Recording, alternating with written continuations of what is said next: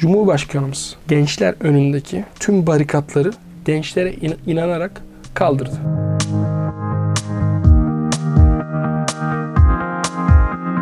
Herkes istediği gibi giyinebilir. Herkes istediği gibi yaşam tarzı içerisinde olabilir. İstediği yerde vakit geçirebilir. O zaman basın mensuplarına şunu söyledi. Bir tane arkadaşımızı bunun biz gereğini yapacağız. Siz 2023 ve 2024'e giderken Kadıköy'ün arka sokaklarını dolaşıyor musunuz?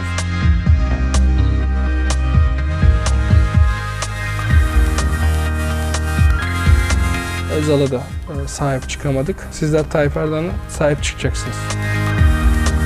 Türkiye genelindeki vatandaşlar seni yeni yeni tanımaya başlıyorlar. Eyüp Kadir İnan, e, İzmirli bir genç. İşte Cumhurbaşkanı Erdoğan seni takdim ederken özellikle salonda ayağa kaldırdı ve alkışlattı. Hatta orada bir espri de yaptı işte uzun boylu, yakışıklı, karizmatik diye. Estağfurullah. O an canım. ne hissettin? Ya tabii e, çok uzun yıllar boyunca gençlik kollarımızda Cumhurbaşkanımızın liderliğine hizmet ettiğinden dolayı Cumhurbaşkanımızdan İzmir İl Kongresi'nde çünkü bizim için e, partimizin en önemli günleri kongrelerdir. Bayram yeridir. Coşku doludur. Kongremizde adaylığımızla ilgili kendisinin böyle bir konuşma yapması beni çok mutlu etti. Belki de ömür boyu unutamayacağım konuşmalardan bir tanesi, kongrelerden bir tanesiydi. Allah e, Cumhurbaşkanımıza karşı bizi mahcup etmesin, teşkilatımıza karşı bizi mah- mahcup etmesin diyoruz. O aşkla çalışıyoruz. Çok genç bir profil var karşımızda ve çok önemli bir sorumluluk. Tabii Türkiye'de ak gençlik denildiğinde herhalde bilmeyen insan çok azdır. Olumlu bakan insanlar da var, olumsuz bakan insanlar da var. Bu kadar genç yaşta siyasetin içerisinde olmak bir avantaj mı yoksa dezavantaj mı?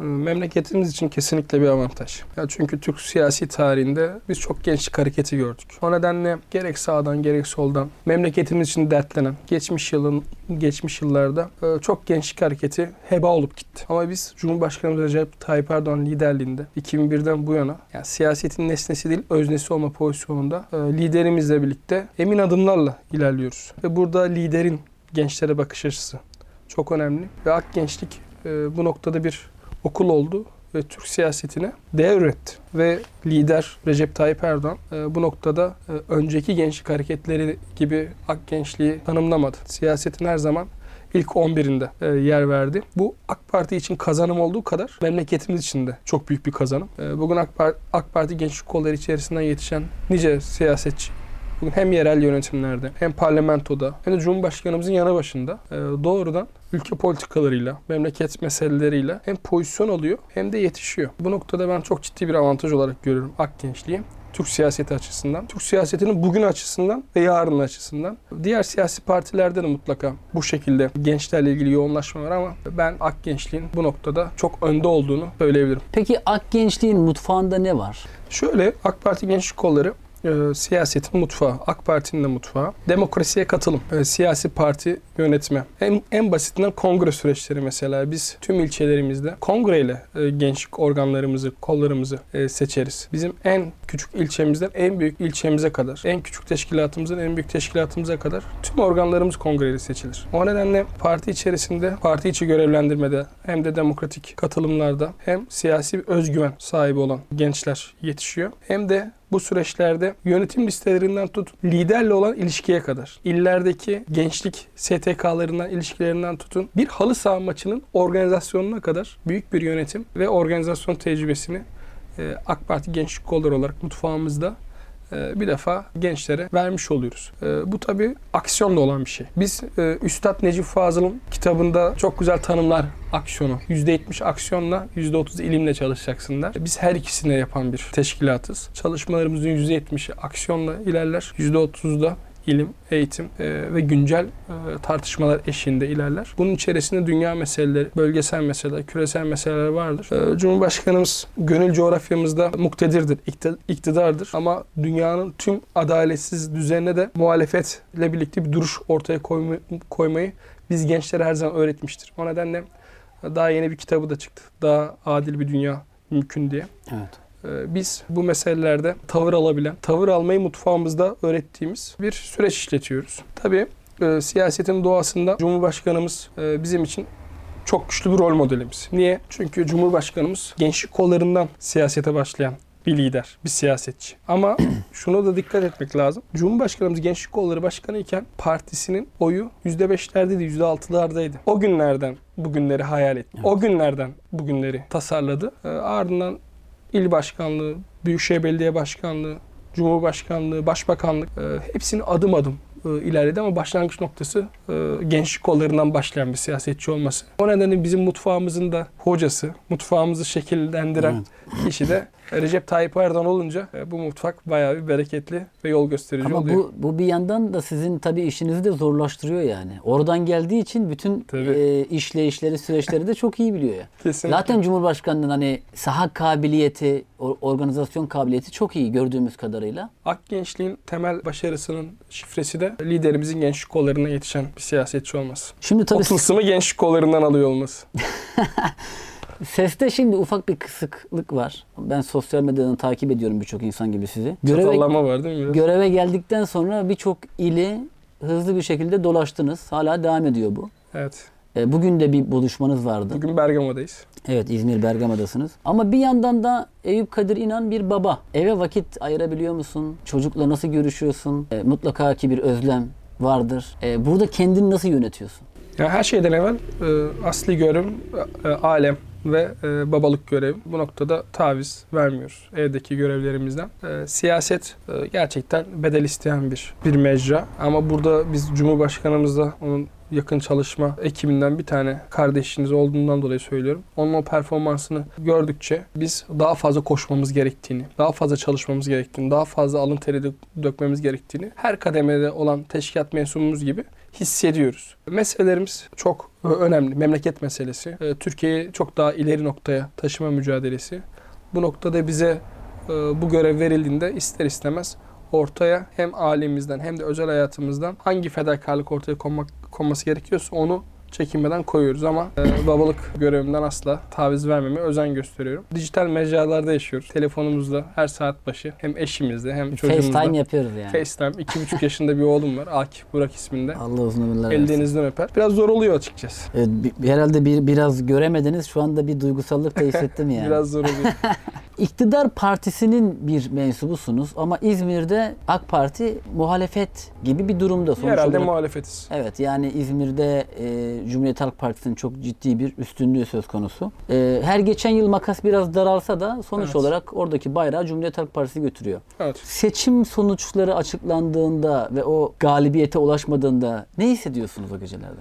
İzmir'de muhalefet olduğumuzdan dolayı e, her zaman kendimizi diri tutmayı e, başardığımıza inanıyorum. Tabii her e, seçmen vatandaşlarımız her siyasi partiye bir kredi açar. Bir beklenti ortaya koyar ve destekler. Bu da normaldir. İzmir'de kendimizi anlatamadığımız noktalarda e, İzmirli hemşehrilerimizin e, bugün e, yerelde iktidar olan partiye destek vermesinden doğal da bir şey yoktur ama bizim temelde itiraz ettiğimiz nokta şudur. Cumhuriyet Halk Partisi İzmirlilerin kendisine vermiş olduğu krediyi hiçbir zaman doğru değerlendirme, değerlendirememiştir. Bu noktada İzmir gerçekten çok bedel ödemiştir. Hem altyapı bakımından hem üst yapı bakımından hem de gençlere yatırım bakımından biz her zaman buna muhalefet ettik. İzmir'in e, potansiyelin çok daha üzerinde olan bir şehir olduğuna yönelik. Tabii makas e, açıkçası kapandı. Son yerel seçimlerde biz İzmirli hemşehrilerimizden 1 milyon 100 bin e, bir oy teveccühüne sahip olduk. E, %16 ile başlayan bir hikayemiz vardı bizim İzmir'de. Bugün %40'lara vardı. E, İnşallah İzmir'i AK Parti belediyeciliğiyle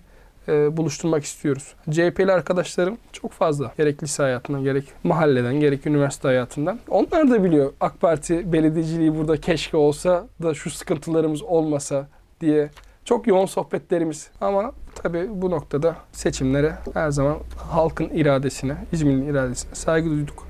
Kendimi çok daha iyi anlatacağız. 2023'te özellikle İzmirli gençlerin oyu bizim de çalışmalarımıza, yoğunlaşmamızla, kendimizi daha iyi anlatmak için ortaya koyacağımız gayretlerle e, inşallah 2024'te AK Parti belediyeciliğiyle buluşturacağız. Bunun provasını da açıkçası 2023'te İzmir'de yapma gibi bir hedefimiz var. Şimdi bu röportajı yaparken şu soruyu sormazsam herhalde e, izleyenler açısından bir soru işareti ortaya çıkar. Özellikle ak gençlikle ilgili son dönemlerde işte takım elbise giyen, kafelere gidip nargile içen gibi bir yakıştırma yapılıyor. Siz göreve geldikten sonra böyle bir fotoğraf çektiniz mi? Bu tarz söylemlerle ilgili de bir öz eleştiri yapıyor musunuz? Şimdi özel işleri yapmak için mevcut bir durumun tescillenmesi lazım. Ben böyle bir durumun olduğuna yaklaşık 12 senedir AK Parti gençlik kollarında en aşağıdan yukarıya kadar hizmet eden birisi olarak kesinlikle inanmıyorum. Tamamen AK Parti gençlik kollarını gölgelemeye çalışılan, negatif bir etiketleme çalışmasından başka bir şey değil. Bir defa bizim Cumhurbaşkanımız her türlü tütün mamülüne karşı duran bir lider. Ve bunu her platformda, işte camide çıkışta, e, işte vatandaşımızın Sigara e, paketlerini paketini alıp e, üzerine imzasını atan bir lider. Öyle bir liderin gençlik kollarıyız. Bizim her duruşumuz, her tavrımız liderimizin ortaya koyduğu mücadeleye bağlı. Biz her konuda liderimizin mücadelesini takdir edip örnek alırken bu tavsiyesine uymayacak bir gençlik kolları kesinlikle değiliz. O nedenle ben bu yapı, ortaya çıkan e, negatif panoramaya kesinlikle karşıyım. Doğru değildir. Bizim AK Parti gençlik kollarımız çok fedakar, cefakar. Gençliğinin en önemli süreçleri vakfeden e, kardeşlerimizden oluşur. Yok lüks kafelermiş, takım elbiseli gençlikmiş, çeşitli e, böyle mülazaları gençlik kollarımıza yakış- yapıştırmaya çalışıyorlar. Bunların her birini biz yırtıp atıyoruz.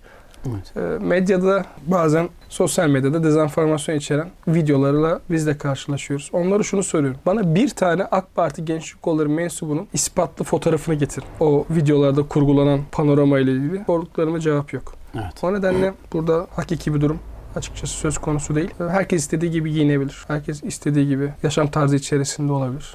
İstediği yerde vakit geçirebilir. Biz bunlar için de mücadele ettik. Tüm özgürlükler için. Ee, bu noktada belli kalıplara da, belli sınırlamalara da elbette AK Parti gençlik kolları olarak girecek değiliz. Ee, ama şunu söyleyeyim, AK gençlik ahlaklı bir gençliktir. Ee, ahlak çizgisine asla uzaklaşmaz.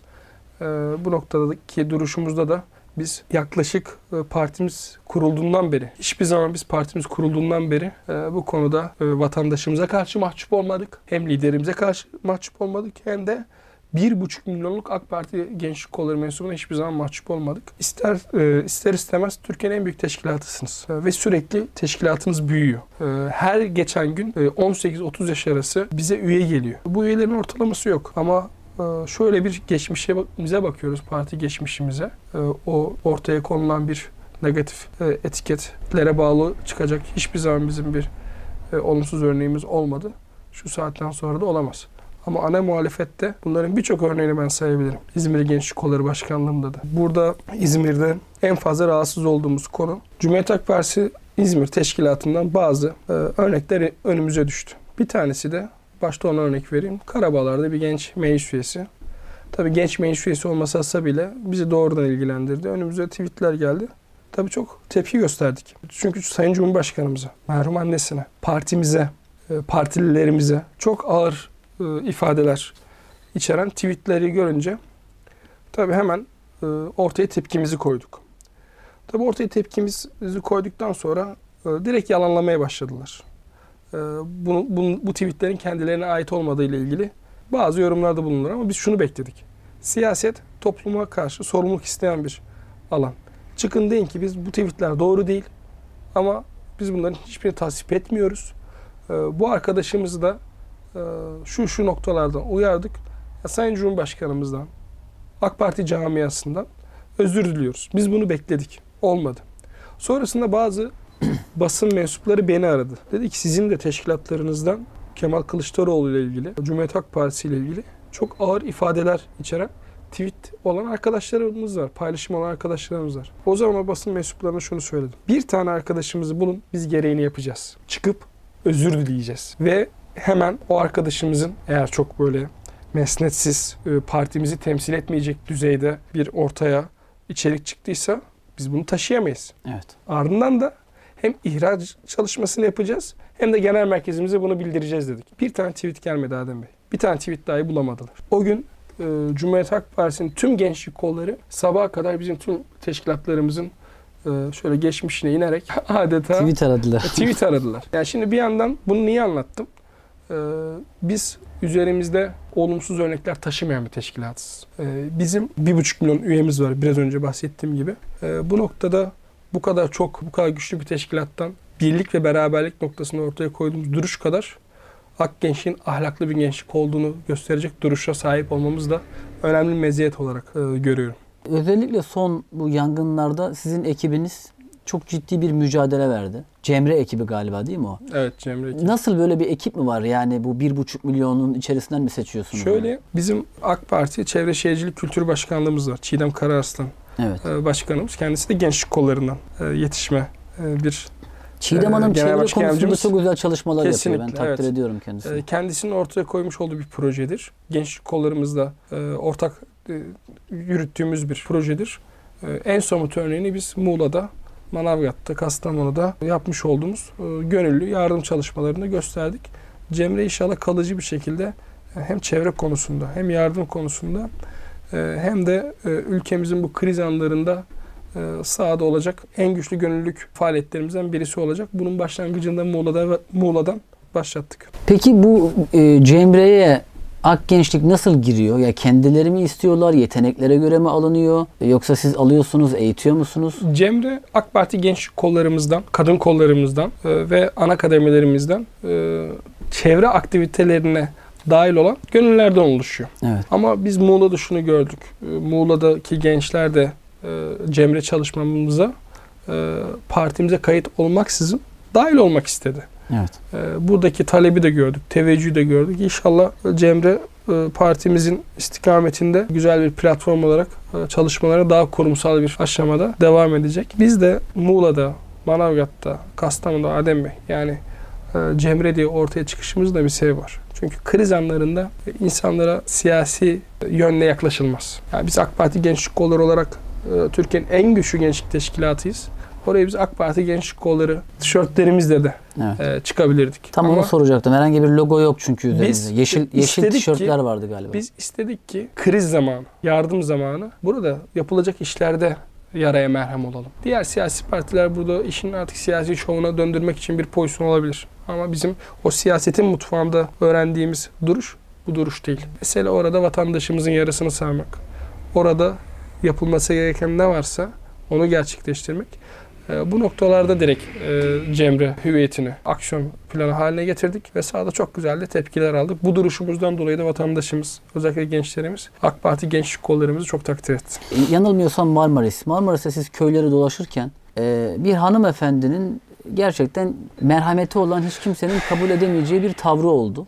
Ben de sosyal medyadan buna tepki gösterdim birçok vatandaş gibi. Bir yandan hakaret, bir yandan aşağılama, bir yandan böyle çok ötekileştirici bir dil kullanarak işte onlar buradaysa ben yokum, onlar yardım yapıyorsa ben yapmıyorum gibi böyle ifadeler kullandı. Şimdi videoda siz de görünüyorsunuz orada. Arkadaşlarınızı toparlayıp oradan uzaklaştınız. Bir kere çok önemli bir davranış bu. Yani orada bir tartışma ortamı oluşturmamak çok kıymetli. O an ne düşündünüz? Onu çok merak ediyorum. Şimdi tabii o an biz Antalya gençlik kollarımızı çok tebrik etmek istiyorum. Ha, Gerçekten afet yönetimi noktasında hem de yardımların tasniflenmesi ve dağıtımı noktasında çok güzel bir yönetim ve organizasyon çalışması ortaya koydular. Ve biz ilk, ilk yardımları topladığımız alana gittik arkadaşlarımıza selamünaleyküm dedik. Ardından arkadaşlarımız bana şey dedi. Bir köyün ismini de şimdi unuttum. Ee, olay bu arada Manavgat'taydı. Manavgat'ta mıydı? Manavgat'taydı. Ben 13 gün Marmaris'te kaldığım için... Bir genç kardeşimizin evi yandı ve KPSS sınavına yangından sonra gitti. Bu durum bana aktardıklarında ben bu durumdan çok etkilendim. Düşünün sizin eviniz yanıyor, e, her şey yanıyor ve KPSS sınavına o gün e, gidiyorsunuz. Sonra Antalya Gençlik Kolları Başkanımız Ali Bayram'a dedim ki hemen gidelim. Kaç kilometre uzaktaysa. Hatta ters bir yerdeydik. Oraya gidelim. Ben arkadaşımıza tanışmak istiyorum. Yani bu noktada moral motivasyon vermek istiyorum.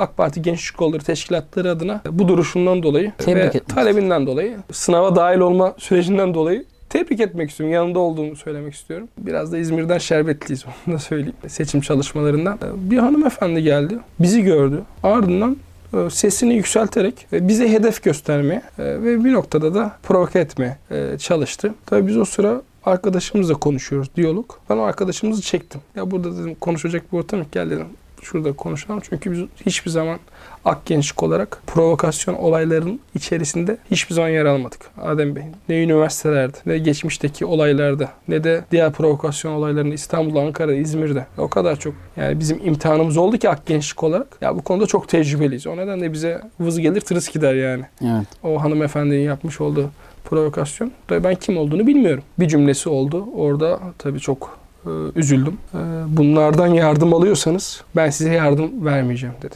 Bizim elimizde yardım malzemesi yok bir defa. Ben sadece oraya e, o gencimize tanışmaya gittim ve derdi var mı diye hemhal olmaya gittim. Annesiyle babasıyla tanıştım. Böyle bir çıkış yapınca e, tabii üzüldük. Arkadaşlarımız da çok üzüldü. E, biz direkt diğer eve gittik. Sonra arkadaşlarımız tabii sosyal medyada çok içli dışlıyız. Direkt e, bir oyuncu olduğunu bir tiyatrocu olduğunu söyleyince üzüntümüz daha fazla arttı. Biz nasıl siyasetçiler topluma karşı sorumluluk e, güttüğümüzü e, ortaya koyuyoruz ve bunu böyle öğrendiğimizi deklar ediyoruz. E, şimdi tiyatrocusu, oyuncusu yani sorumluluğu bizden daha fazla olduğuna inanıyorum. Evet. Ve orada bir başka bir siyasi parti organı yok. Gençler gelmiş ve mağdur olan bir gençle hemhal olmaya gelmiş. Memleketin e, gençleri bir yardım çalışması da yapıyor ve hedef gösteriyorsunuz. Açıkçası bu insaniyetle bağdaşan bir e, durum değil. Krizi de fırsata çevirmeye çalışıyorsunuz. Tabii bir arabasını gördüm. Alo yardım diye de bir şey vardı. Kamu arabasına benziyordu. Hemen diğer arkadaşlarımızı uyardık. Dedik ki bu e, hanımefendi gelirse lütfen provokasyona fırsat vermeyin diye. Çünkü biz bu vatanı, birlik beraberliği kolay bulmadık. Öyle e, basit provokasyonlarla milletimizin birlik beraberliğine böyle kasıtlı girişimlere de ak gençlik barikat olmayı e, bugüne kadar başardı. Başarmaya da devam edecek.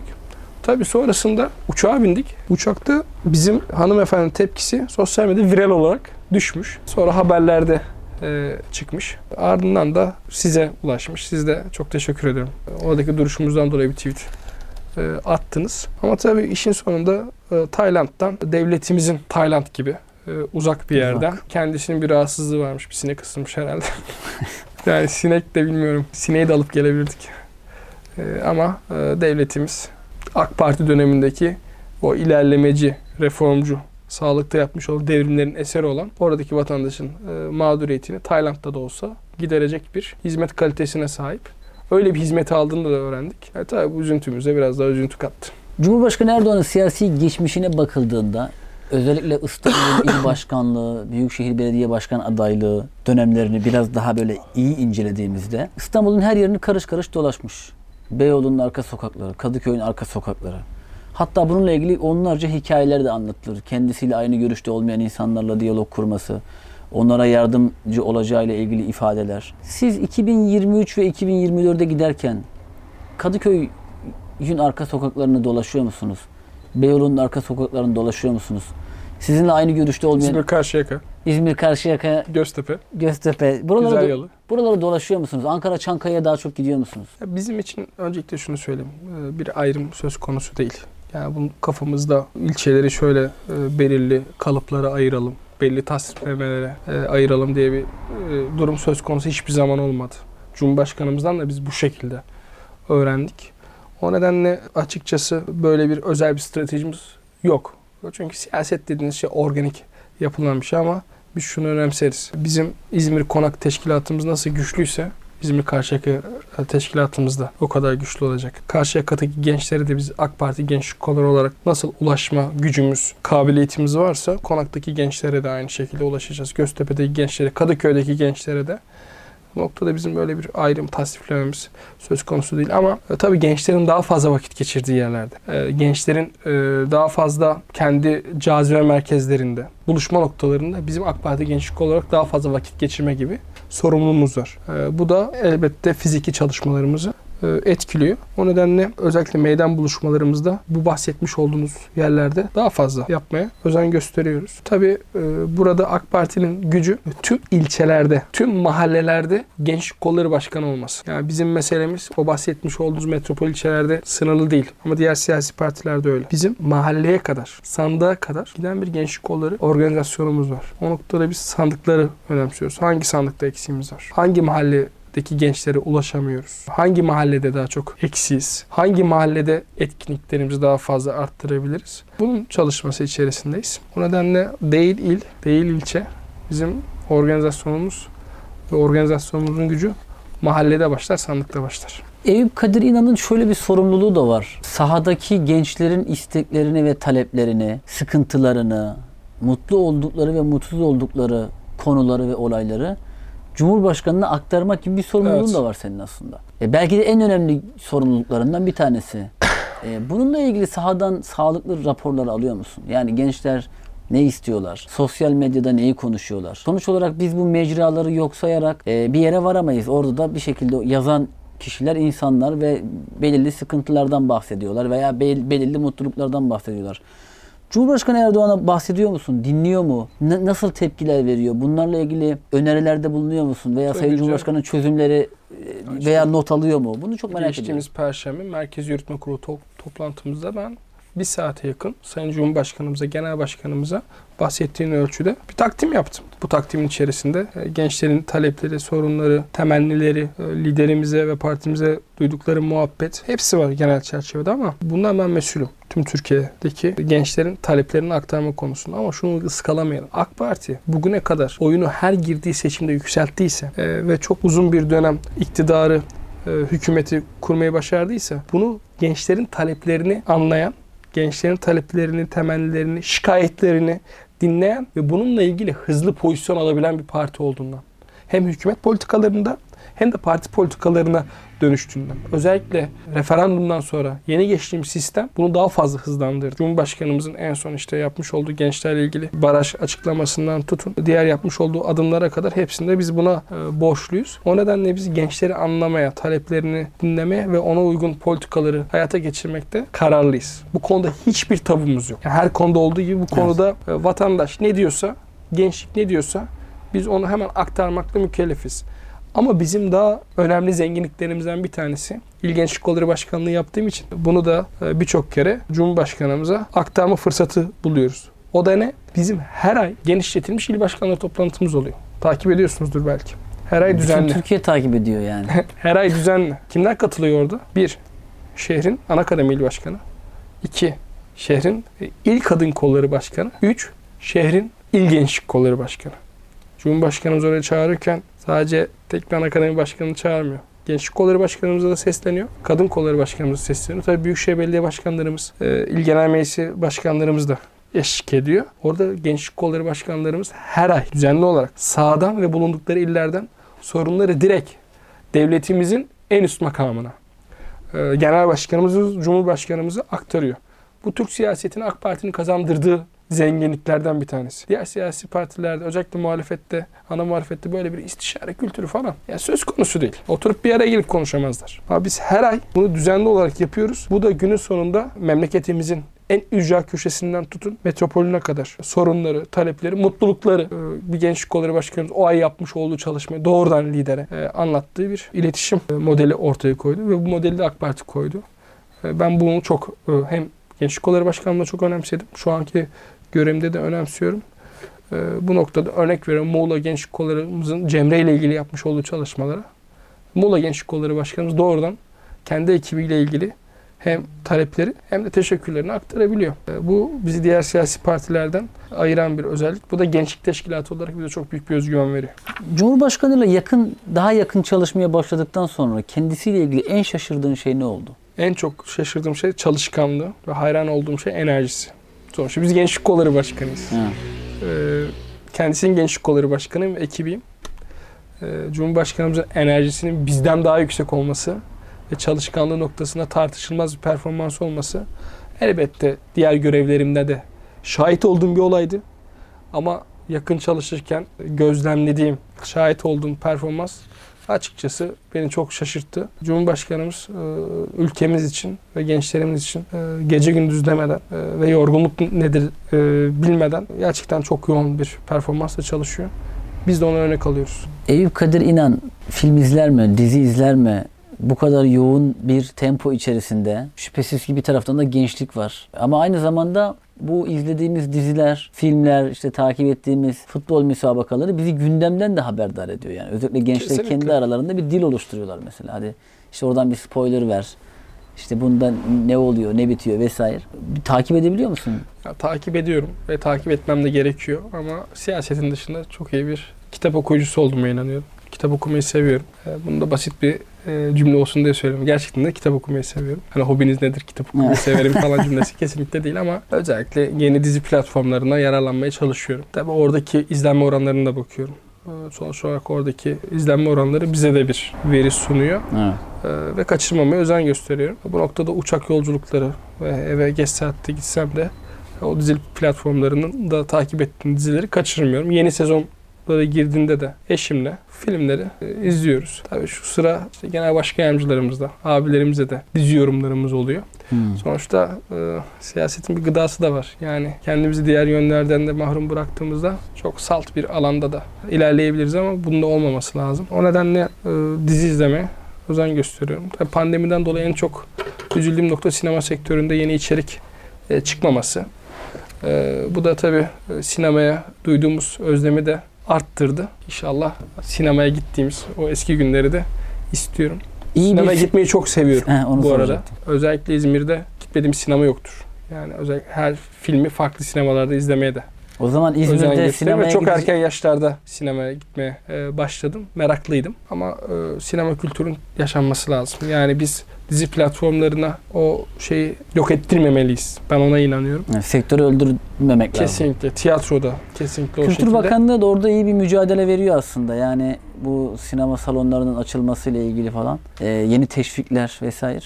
Belki biraz daha iyi anlatmak gerekebilir yani. Ama şu işte orada tabii yanlış anlıyorlar ama buna dikkat etmek lazım. Bize sosyal medyada dayatılan profil ne? Bize e, batı merkezli ülkemize dayatılan profil ne? E, burada buralarda e, gerçekten üstadın dediği gibi ak sütün içerisindeki ak kılı fark edecek bir berrakta olmamız lazım. Diğer türlü batı merkezli film platolarının sadece bir sanat üretme e, gayesi içerisinde olduğunu yani inanmak saflık olur gibi geliyor bana. Evet. Eyüp Kadir İnan'ın siyaset süreci nasıl başladı? ilk görevim İzmir'de okul başkanlığı, üniversite başkanlığı ama ben dedemi 4 ay önce kaybettim. Ee, yitirdim. Mekan cennet olsun. Ee, dedem de benim için bir sıradan bir ihtiyar kesinlikle değildi. Ee, İzmir Tireli'dir. Koyu bir özelcidir. Yani koyu bir özelcidir. Bir gün e, dedemlere gittiğimde e, hafta sonu sürekli onlarla vakit geçirmeye çalıştım. Meclis TV açıktı. Ben Meclis TV nedir bilmiyorum. 16 yaşındayım. Tabii biraz da lise yıllarımız sosyal demokrat bir ortamda geçti.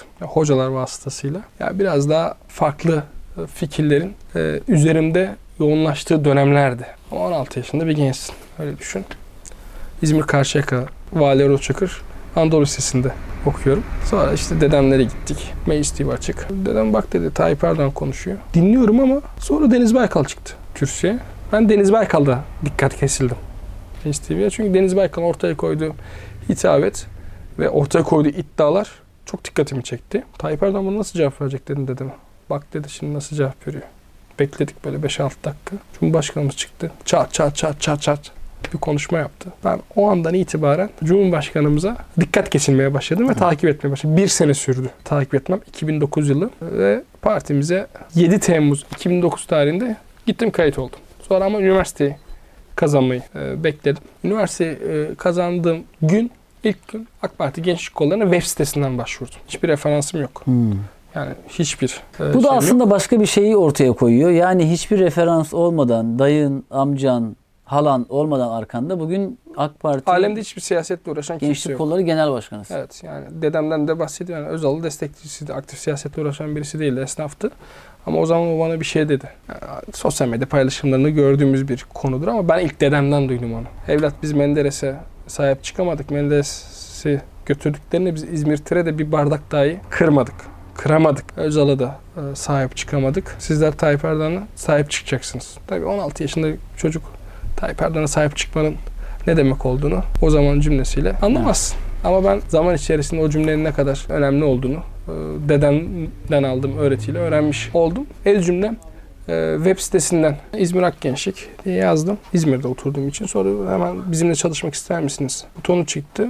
Doldurdum. Hiç arayacaklarını tahmin etmemiştim. Yani doldurdum. Sonuçta yani siyaset amatör yapılan bir iş. Böyle bir özel sektör değil yani. Gönüllü insanların ortaya koyduğu performans. O gün çok şaşırdım ama. Başvurduğum gün, ertesi günü beni aradılar. Demek ki çok hızlı bir iletişim ve organizasyon gücü. Babamla konuştum. Ha git dedi hani bir konuş. Biz Çağırmışlar bir git bak. Babam da esnaftır. Esnafların bilirsin siyasete şey ama babam Cumhurbaşkanımızı çok yakından takip eden birisi. Git dedi yani, yani zarar gelmez. Gittik. Mülakata girdim. Bir tane abimiz şey veriyor. Yine ekran başında e, mülakat veriyor. Bir hanım kardeşimiz vardı. Onunla denk geldim. Kim dedim? Hamza Dağ dediler. E, milletvekili aday adayı. Bu başkan bıraktı. Yeni başkan yönetim listesi yapıyor. O da milletvekili adayı. Ya dedim. e, hiç unutmuyorum. Ha, kim dedim milletvekili olacak. E, liste yapacak. Çok genç. diye. Yeni başkan kim dedim. Biz onunla tanışalım. Hani hani o eski başkan e, yani yenisiyle biz tanışalım. Sonra da be- bizimle tabii mülakata girmedi. Onun yardımcıları bizim mülakata aldı. Yaşım küçük 17. E, listeye yazamıyor çünkü biz de 18 yaşında olmam Evet. lazım. 18-30 yaş arasında. Sonrasında tabii bizim sistem var. Akbis diye. Çok önemli bir sistemdir. Tüm AK Parti teşkilat mensupları bilir onu. Yedek liste Akbis'e o zaman girilmiyordu. Ee, o zaman beni yedek 3'e yazdılar. Ee, ama birinci sıra askerdeydi. İkinci sırada ortada yoktu. Orada bir şeyimiz başladı. Tabii ondan sonra okul başkanlığı görevimiz oldu. Ee, okul başkanlığını e, üstlendik. Okul başkanlığı, üniversite başkanlığı, tüm İzmir'deki üniversitelerden sorumlu başkanlık. Onu 3 sene boyunca yaptım. Hmm. Sonrasında 2 senede seçim işlerinden sorumlu. Yani İzmir'deki tüm sandıklardan sorumlu gençlik kolları adına. O görevi yaptım. Sonrasında 3 sene yakında Genel Merkez Gençlik Kolları'nda Merkez Karar Yönetim Kurulu üyeliği yaptım. Gençlik Kolları Başkanımız Melih Taş'tı. Kendisinden çok şey öğrendim. İl Gençlik Kolları'nda da Bilal Kırkpınar Başkanımız vardı. Ondan da çok şey öğrendim. Sonrasında bir gece Ankara'ya yerleşmiştik. Daha yeni evliydik. Taze gelin evi diyebiliriz. Evet. Gece bir buçukta e, Gençlik Kolları Genel Başkanımız aradı. İzmir Gençlik Kolları Başkanı olarak e, görevlendirildin. Artık yarın İzmir'e git. Ev bak. Yani bak da zor iş. Yani Taşınma yeni ev olayı. kurmuşsun, avizeyi kurmuşsun, perdeyi kurmuşsun. yani bulaşık makinesini almışsın. Titizlikle yapmışsın. E, Bir de Tam oturup film izleyeceksin ev taşıyorsun. hanımı uyandırdın. Yani öyle bir kalk dedim bir gündem var. Ee, ne oldu dedi. Ben de İzmir'e gidiyorum. Dedi, Nasıl? Dedim, İzmir Gençlik Kolları Başkanı atandı. Dedi bana niye söylemedin? Ya dedim vallahi billahi dedim ben hani e, senden gizli bir şey değil. yani sonra ertesi gün e, gittim İzmir'e. 3 sene boyunca da bu görevi burada yaptık. Tabi ardından e, bu görev için seslenince e, hanım demiş ben gidiyorum Ankara'ya. yani bir şeyler belki olur hani ev, ev taşıma durum falan filan. Ya dedi evi dedi 3 sene 3 kere taşıdık. Sonra İzmir'de bir yerden bir yere taşıdık. ne yap ya dedim merak etme o işlerin hepsini şey yapacağız. Ben gidiyorum dedim Ankara'ya. Yani 12 sene bir fiil mücadele ettik. Ama günün sonunda biraz önce o tanıştığım kişi Hamza da genel başkan yardımcımız. E, Bugün tanıtım medyadan sorumlu. Ve milletvekili oldu. Yani o gün çok şaşırdığım konuda AK Parti bana ders öğretti. Siz de mülakat yaptınız herhalde. Geçtiğimiz Evet. gün röportaj yaptınız. Kendisi de keyifli bir Ee, Çok röportaj uzun yaptı. yıllar boyunca o gün e, milletvekili aday adayı olan kişi bugün genel başkan yardımcımız. Bu hikayeyi anlattınız mı ona biliyor mu yani? Tabii tabii. Kendisi İzmir Gençlik Kolları Başkanı'ndan geldiğinden dolayı bizim zaten hani doğrudan bir muhabbetimiz kendisiyle var. Evet. Ee, emeği de çoktur üzerimizde. O zamanlar Erkan Kandemir Başkanımız, İstanbul Gençlik Kolları Başkanımız. Tabii biz İstanbul takip ediyoruz o zaman. Ee, örnek çalışmalar işte İzmir'de uygulamış ama onlar da AK Partili belediye işte burada ama böyle bir örnek alma çabası. Ee, Bugün teşkilat başkanımız. evet. Şimdi Fatih Şahin başkanımız o zaman bizim genel başkanımızdı. Şimdi genel sekreter. Kolları Genel Başkanımızdı. Ben dahil olduğumda. Yine Çiğdem Hanım. Evet. Partimizin daha sayamayacağım parlamentoda, yerel yönetimlerde, belediye başkan yardımcılıklarında e, birçok içimizden çıkan, e, mutfaktan çıkan kişi var. Aslında burada çoğu üniversitenin, çoğu medresenin, çoğu kurumun yapamadığı işi Recep Tayyip Erdoğan liderliğinde Akgençlik yaptı. Türk siyasetine değer üretti. Bu değer üretmeyi de biz devam ettirmek gibi bir sorumluluğumuz var. Hem ülkemiz için hem de partimiz için. Hatırlarsınız bundan işte 2-3 sene önce referandumda ana muhalefet çıkıp 18 yaşına seçilme yaşını düşürme ile ilgili en ağır eleştirileri yapıyorlardı. Hatta bunlardan mı milletvekili olacak? Bunlardan belediye başkan yardımcısı olacak? Bunlar mı gelip mecliste konuşma yapacak? Diyen bir karşı duruş vardı ama Cumhurbaşkanımız gençler önündeki tüm barikatları gençlere in- inanarak kaldırdı. Önce 25, sonra 18. Bu noktada da e, gençler e, siyasete doğrudan katılımda, doğrudan temsiliyet bakımından yer almada AK Parti gençlik kollarında görev alarak, e, AK Parti gençlik kollarında hizmet ederek siyaset sahnesine taşındı. Bunun da birçok örneklerini say, saymaya da devam edebilirim. E, bu noktada AK Gençlik çok önemli bir köprü. Yani bu sıradan bir gençlik hareketi kesinlikle değiliz. Dünya siyaset tarihine de çok e, mührünü vuracak bir e, organizasyon e, şemasında çalışıyoruz. E, bu noktada e, ülkemizin siyasi zenginlikleri içerisinde baş aktör diyebilirim. Tabii bunun yanında nicelikte varız. Niceliği anlattım ama biz Cumhurbaşkanımızın haklı davasında her zaman baş aktör olduk. Gezi Park olaylarında, 17-25 Aralık'ta, 15 Temmuz'da, yine 6-7 Ekim olaylarında, hain FETÖ'nün yapmış olduğu tüm kumpaslarda, yine içeriden dışarıdan partimizi tehlikeye düşürmek isteyenlere ve bireysel hırs içerisinde pozisyon alanlara karşı Akgençlik her zaman baş aktör oldu. O noktada da inşallah Cumhurbaşkanımızın istikametinde toplumu, değişimi ve dönüşümü okuyarak, kendimizi güncelleyerek partimizin idealleri doğrultusunda Akgençlik değer üretmeye ve hizmet etmeye devam edecek. Siz anlatırken bir yandan da ben gözümde canlandırıyorum. Şimdi Çiğdem Kararslanlar, Hamza Dağlar, Erkan Kandemirler. Evet. E, AK Parti ilk kurulurken yani Bismillah derken evet bir öncesi yani Cumhurbaşkanı Erdoğan'ın öncesinden yol arkadaşları vardı ama bugün günümüze baktığımızda birçok siyasi figürü de ortaya çıkarmış durumda. Yani AK Parti açısından AK gençliğin önemini de burada bir kez de anlamış oluyoruz sanki yani. Evet kesinlikle öyle. Bu konuda Cumhurbaşkanımızın dedim ya gençlik kollarından başlayan bir siyasetçi olması bizim için çok büyük bir kazanım. Bir WhatsApp grubunuz falan var mı böyle şakalaştığınız sadece mizah üzerine olan böyle işte Çiğdem Hanım, Hamza Dağ ve diğer belki birçok isim falan. Ya hep siyaset tamam da ya iki de gülelim falan. Yani mizah yaptığımız çok var ama WhatsApp grubumuz yok. Ama olabildiğince işte Erkan Başkanımızda, Fatih Başkanımızda, diğer genel başkan yardımcılarımızda ya esprili yönlerimiz çok daha fazladır diyebilirim. Belki bir günde e, böyle sadece mizahı konuştuğumuz bir program yaparız yani. Çünkü buna da ihtiyaç var. İnanın yani. çok keyifli olur yani. Bence de ya. yani Bir de şeyi fark ettim. ya bir de parti içerisinde mizah biraz daha farklıdır onu da söyleyeyim. Yani her mahallenin kendi içerisinde komiklikleri vardır. Yani biz de kendimize güldüğümüz, e, espri yaptığımız, ya şunu gördüm mü dediğimiz dediğimiz konular var ama biz asla dışarıya ne partilimizi o konuda şey yaparız, hedef gösteririz ne de ülkemizi. Futbol izler misin? Hakeme kızar mısın? Biraz da insani olayları konuşalım bence. Şöyle ben yakından basketbolla ilgilendim. Karşıyaka'da lisem Ben de hiç oynayamam. okuduğumuzdan dolayı basketbolu fiziki olarak oynuyorum. Ama futbolla böyle bir haşır neşir olmuşluğum e, gençlik yıllarımda olmadı açıkçası ama özellikle Göztepe'nin Süper Lig'e çıkarken ki deplasmandaki maçlarına gittim. İçerideki maçlarına gittim. Orada bir ilgim olmuştu. Ama orada da maç izlemek çok ayrıcalıklı ya. Ben bir kez Kesinlikle. izledim. Taraftar, inanılmaz bir taraftar baskısı var yani. Tabii yani e, Göztepe'mizin taraftarı çok güçlüdür. Altay'ın da öyle Bir keza. de çok köklü, Altay'ın da- kültürlü yani. Tabii Şanlı Göztepe diyoruz biz. Karşıya kadar Şanlı Altay orada. diyoruz. Karşıyaka'da keza aynı şey ama Karşıyaka'nın biliyorsunuz bir de basketbolda ilerleyen bir yönü var. Evet. Ve güçlüdür yani. O nedenle ben yerel takımların, e, şehir takımlarını e, önem vermeyi yani siyasette tanıştığım bir konudur. Daha sonra önemine yani ne kadar önemli olduğunu farkına vardım. Çünkü e, çok ciddi bir teveccüh var. Yani sevda duyan bir taraftarımız var. Bu E, noktada ben ülkemizde İzmirli ceketini gençlerin, satıp maça gidenler varmış. İzmirli gençlerin e, taraftarlık bilincini tartışmam yani. Bir gün belki beraber izlemeye gideriz yani. Bugün Altay Spor Kulübü Başkanımızla beraberdik. Evet. Çok genç bir e, başkanımız var. Özgür Ekmekçioğlu. Mustafa Denizli de bence orada e, iyi işlere imza atacak yani. Evet atıyor. Bugün sabahleyin de ziyaret ettim ben. Cumhurbaşkanımızla da görüştüler. Mesela o olay nasıl oluyor? Siz şimdi bir yere gidiyorsunuz. Mesela en çok merak edilen şeylerden bir tanesi o bence. Bir yere gidiyorsunuz. Bir insan Cumhurbaşkanı'nı çok seviyor veya çok görmek istiyor. Veya bir rahatsızlığı oluyor. Belki de hayatının son anları ama Cumhurbaşkanı ile görüşmek istiyor falan. Hani dur ben bir arayayım falan mı diyorsunuz? Nasıl oluyor süreç? Cumhurbaşkanımız tabii hem ülke meseleleri hem iç dış politika çok yoğunluğu var.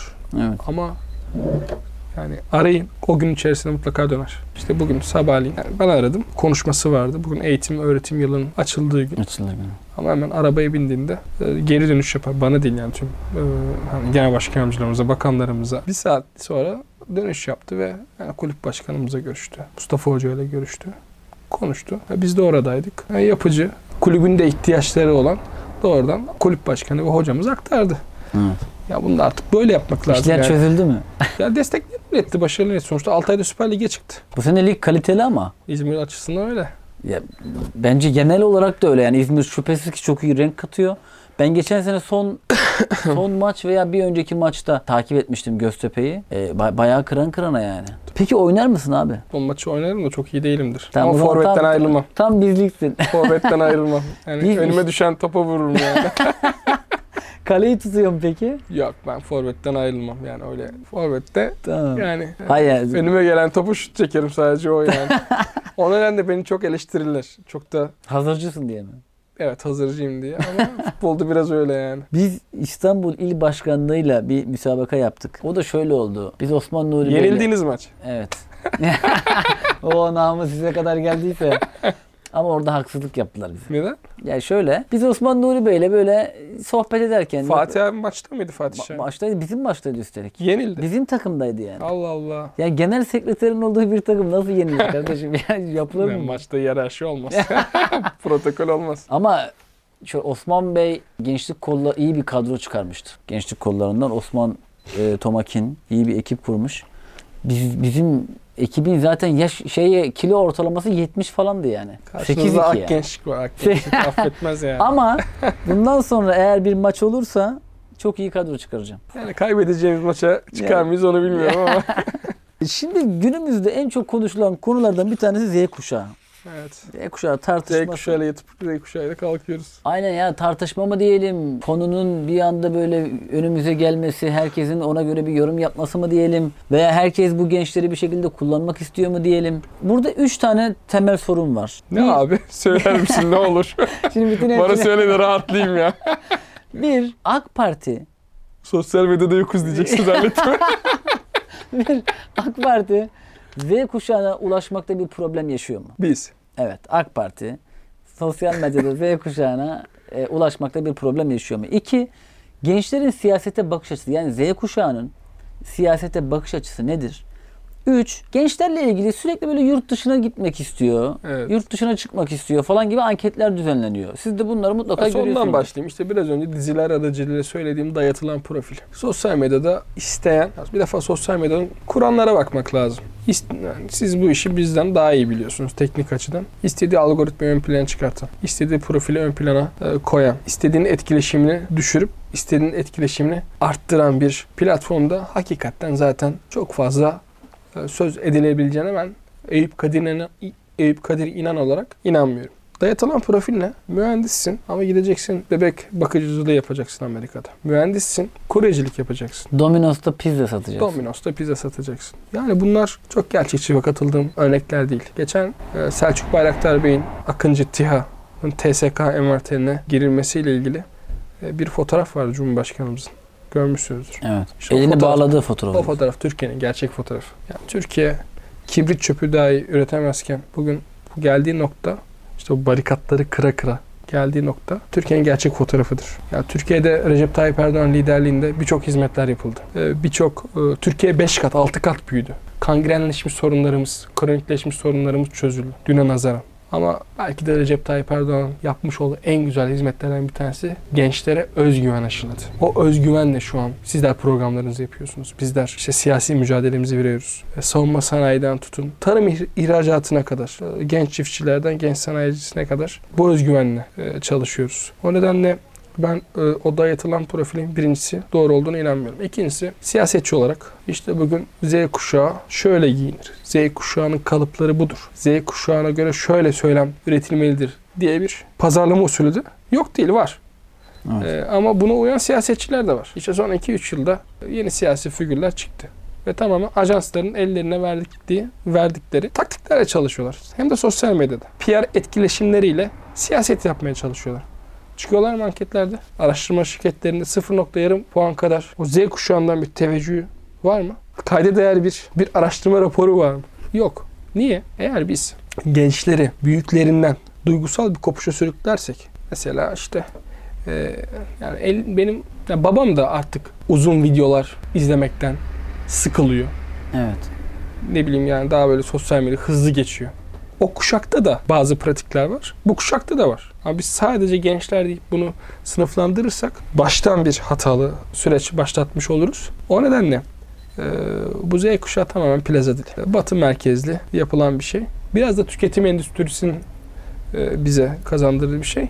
İşin kısmı şu. Tüketim endüstrisinin Z kuşağındaki reklamını, reklam finansını siyasetçi olarak biz yapıyoruz. Evet. ilginç bir bakış açısı. Yani bu noktada da AK Parti'de gençlere ulaşamıyor mu? En güzel anket seçimdir derler. Yerel seçimlere biz bir buçuk iki sene oldu maksimum geçireli. Her yerde tarihimizin en yüksek oylarını aldık. Yol kazaları olmuş olabilir ama her yerde en yüksek oylarımızı aldık. İzmir'de dahil. Şimdi e, bu işe matematik e, veri olarak bakacak olursak her girdiğimiz seçimden birinci parti çıkıyoruz. Son girdiğimiz yerel seçimlerde yol kazalarına uğramamıza rağmen oyumuz oralarda da en yüksek teveşütlere sahip. Evet. Ve diyoruz ki AK Parti bu kuşa ulaşamıyor mu? E kardeşim %50'lik bir oy teveccühüne gençlerin ve kadınların oyu olmadan siz ula- ulaşamazsınız. E bazı siyasi partiler var. E 25'te 25, 25'te 25. Onlar da gelip bize gençlere ulaştıklarını ve Z kuşağını daha iyi anladıklarını ifade ediyorlar ama e, o illüzyona en fazla kendilerini kaptırdıklarını onlar inan e, bizden daha iyi biliyorlar. Bir de şu var. e, özellikle ana muhalefet lideri Kemal Kılıçdaroğlu milletimizin büyük bir çoğunluğunda karşılık bulamadığı için girdiği her seçimden başarısız ayrıldığı için bu noktada en rahat manipüle edebileceği, en rahat sözüm ona e, kandırabileceği kitleyi gençler olarak görüyor. E, tıpkı eski tipik siyasetçiler gibi. E, Çünkü elinde başka manipüle edeceği bir toplum kesimi kalmadı. En saf, en masum kesim neyse artık konu yöneldi. Başka da ellerinde bir şey yok. Bu noktada Türkiye'nin gençleri bir kez daha 2023'te liderin kim olduğunu gösterecek. Bu da Recep Tayyip Erdoğan olacak buna. Hem toplumun içerisinde olan fiziki çalışmalarını ilden ile gerçekleştiren, gençlerle hemhal olan bir genç kardeşiniz olarak söylüyorum. AK Parti Z kuşağını anlamıyor den- denilen bir söylemede kesinlikle katılmıyorum. Konuşmamın başında da ifade ettim. AK Parti gençlerin taleplerini dinleyen, şikayetlerini önemseyen ve ona uygun hem hükümet ve hem parti politikalarını hızlıca aksiyon içerisine olan yegane e, partidir. Bu da böyle olmaya e, devam edecek. Sence şu an Z kuşağının takip ettiği bir muhalif siyasetçi veya muhalefet lideri var mı? Soruyorum sana. Yani Kemal Bey dijitalde bir şeyler yapmaya çalışıyor şu anda. PR ve etkileşim çalışmalarıyla mı? Bence Kemal Bey hiçbir şey yapmıyor. Ama sadece e, korsan hesaplarla, bot hesaplarla gençlerin huzurunu kaçırmaya çalışıyor. Gezi Parkı'nda da ben çok iyi hatırlıyorum. Gezi Park olaylarında da Y kuşağı geliyor. Y kuşağında gençler Erdoğan'ı yenecek. Bangır bangır bağırıyorlardı. E ne oldu? Ya şöyle Sonuç ortada. Türkiye'de Ama şunu söyleyeyim. Sosyal medyadaki gençlik ortalaması Türkiye'nin ortalaması kesinlikle değil. Şimdi ben onu kastettim biraz önce. berberde çıraklık yapan kardeşimiz de bize oy veriyor. Sanayide çalışan genç de bize oy veriyor. Devletin imkanlarıyla okumuş milyonlarca genç var. Onlar da bize oy veriyor. Bir de şöyle düşünmeyin. Türkiye 90'lardaki Türkiye değil. Bir de ben AK Parti gençlik olarak şunu zorluğunu çekiyorum. Önceki yıllarda 90'lı yıllarda bu kadar barınma hizmeti yoktu. Bu kadar bir defa burs yoktu. Kredi imkanı yoktu. Gençlerin kitaba, bilgiye ulaşacağı mecralar yoktu. Ve o zaman STK'lar, bize müzahir kuruluşlar bir nevi işi daha kolaydı gençlere ulaşma noktasında. Çünkü imkan çok dar ve sivil toplum kuruluşlarımız bugün bizim gönlümüzün ve e, yüreğimizin e, beraber olduğu kuruluşlar o zaman bazı şeylerin tohumlarını attılar. Bugün de o tohumlar filizleniyor. Ama o zamanlarda devletin bu kadar gençlere açmış olduğu imkan sayısı çok bakirdi. Ama bugün paramayı devlet veriyor. Devlet tüm yurtlarıyla kütüphaneler, belediyelerimizden tutun gençlik merkezlerimize kadar dolu dolu burslar, krediler, Çok iyi kütüphaneler var ya. e, burslar, krediler veya sadece burs kredi olarak da işte geçtiğimiz hafta ben Kars'taydım. E, merkezde valiliğimiz çok güzel bir restorasyon yapmış. Camiden çıktık. Selamünaleyküm aleykümselam. Nereden geldin? Aydın'dan geldim. Nereden geldin? Uşak'tan geldim. Nereden geldin? Çanakkale'den geldim. Nasıl geldim? İzmir'den İstanbul aktarmayla geldim. Ankara'dan geldim. Artvin'e gittim. Oradan Artvin'i dolaştım. Oradan biraz yol mesafe yaptım diyen gençler. Bizim yapmış olduğumuz yolda gençlere hizmet.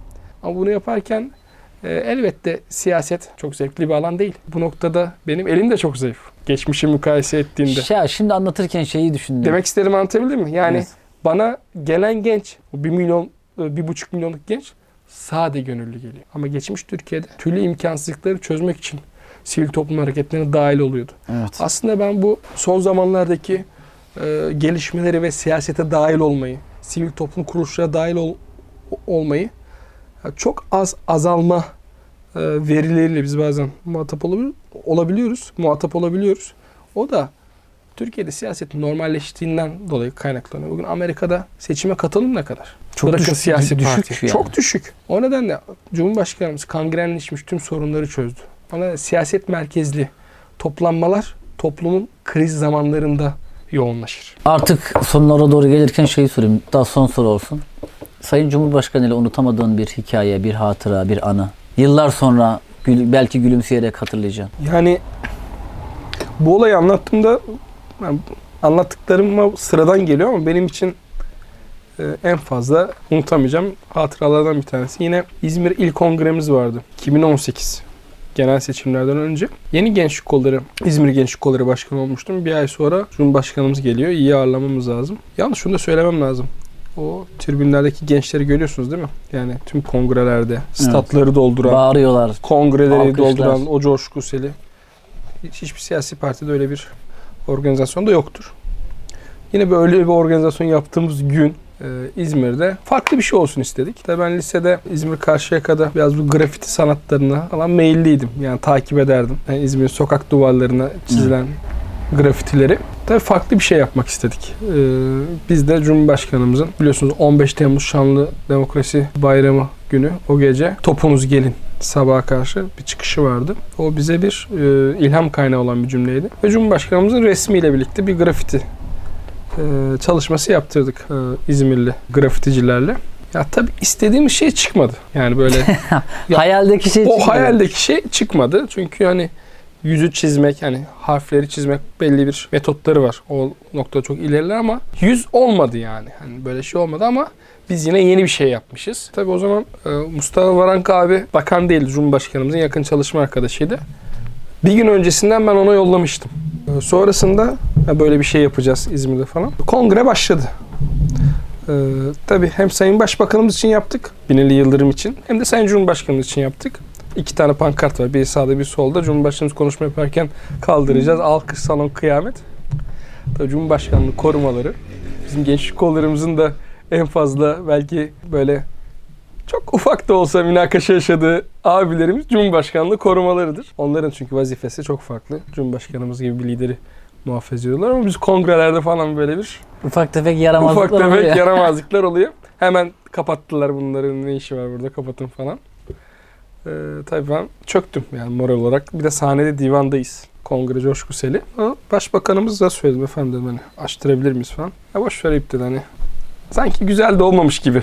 Sanki. Şöyle de tabii hani sonuçta Cumhurbaşkanımızı ağırlıyoruz. Onun memnun olarak kongreden ayrılıp mesajlarını kürsüden vermesi lazım. Ya ben de güzel olmadı diye şeyim ama yeni bir şey yapmış olmanın da heyecanı içerisindeyim. Sonra bitti program. Kongre falan bitti. Biz zaten unuttuk şeyi. Mustafa Varank abi geldi. Sen dedi bu ilin gençlik kolları başkanı değil misin? Evet dedim. E dedi dün yolladınız dedi. Bu grafitler niye açılmadı dedi. Sizinkiler açtırmadı dedim. Olur mu canım hemen dedi açtırın dedi. Ben Cumhurbaşkanımızı buraya davet edeceğim. Getir dedi hemen şeyi.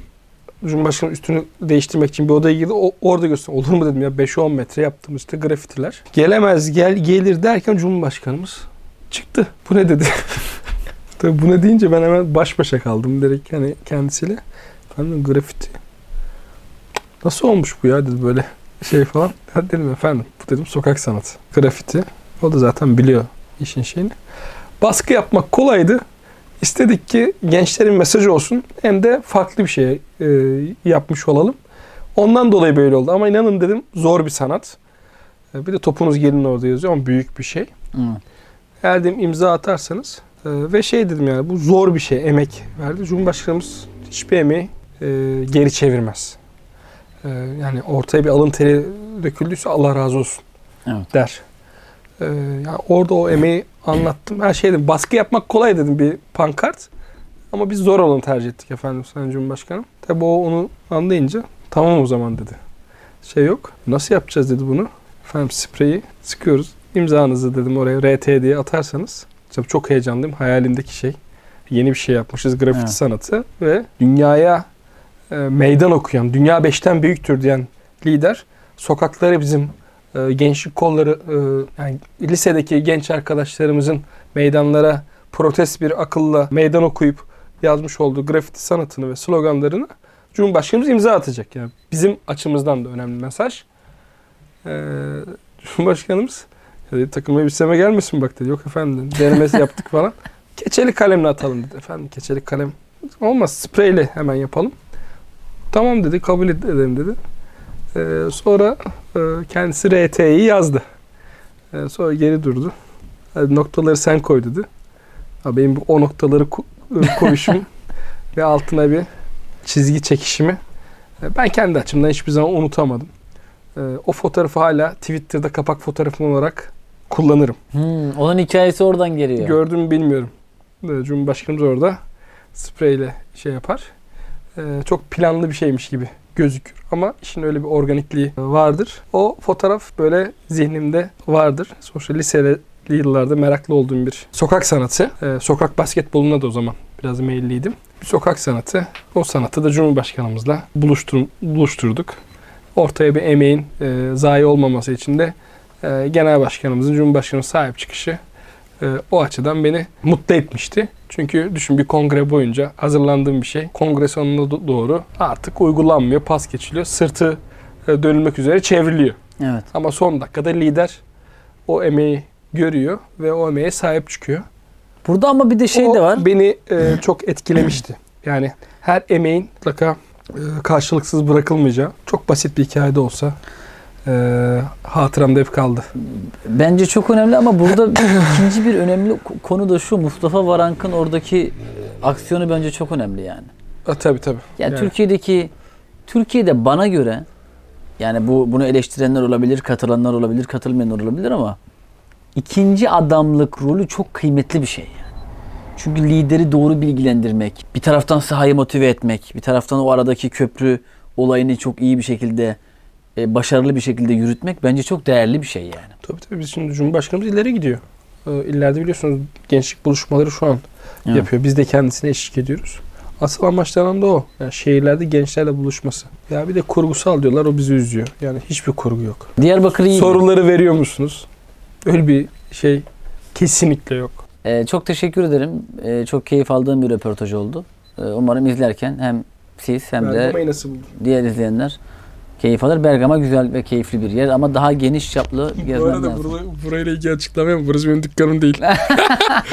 yani burası bir alıcı dükkanı. Burası Çok bir sevdiğimiz bir dükkanı. abimizin dükkanı. Rica ettik röportaj için. Rica ettik. Adam dükkanı kapattı bizim için yani sağ şey olsun. e, hani bir filmde var ya, dokuyan kör oldu. Ama Hikayesi. düşünsene burada çok iyi halılar var ya. Bergamalısın yani. Bunlar Evet. Arkadaşlar e, AK Parti Gençlik Kolları e, Genel Başkanı Eyüp Kadir İnan konuğumuzdu. Kendisiyle sohbet ettik. Açıkçası e, ben bir genç arkadaşınız olarak e, beni kırmadığı için teşekkür ediyorum. Çünkü günümüzde en çok e, şikayet ettiğimiz şey inisiyatif almayan insanlar. Ama o gittiği bütün illerde inisiyatif alıyor, gençlerle görüşüyor, onları dinliyor. Bugün ben birkaç programda da buna şahit oldum. Dolayısıyla bu programda da umarım sizin keyif aldığınız anlar olur. Mesela şu anda saat telefonumla göstereceğim hemen size. Saatin kaç olduğuna bakın. Siz karar verin. Şöyle yapayım. Mesela saat şu anda dur şöyle yapacağım bir dakika. Saat şu anda 12.42. Yani pazartesi başladığımız röportajı salı bitirdik. Kendinize iyi bakın. Hoşça kalın.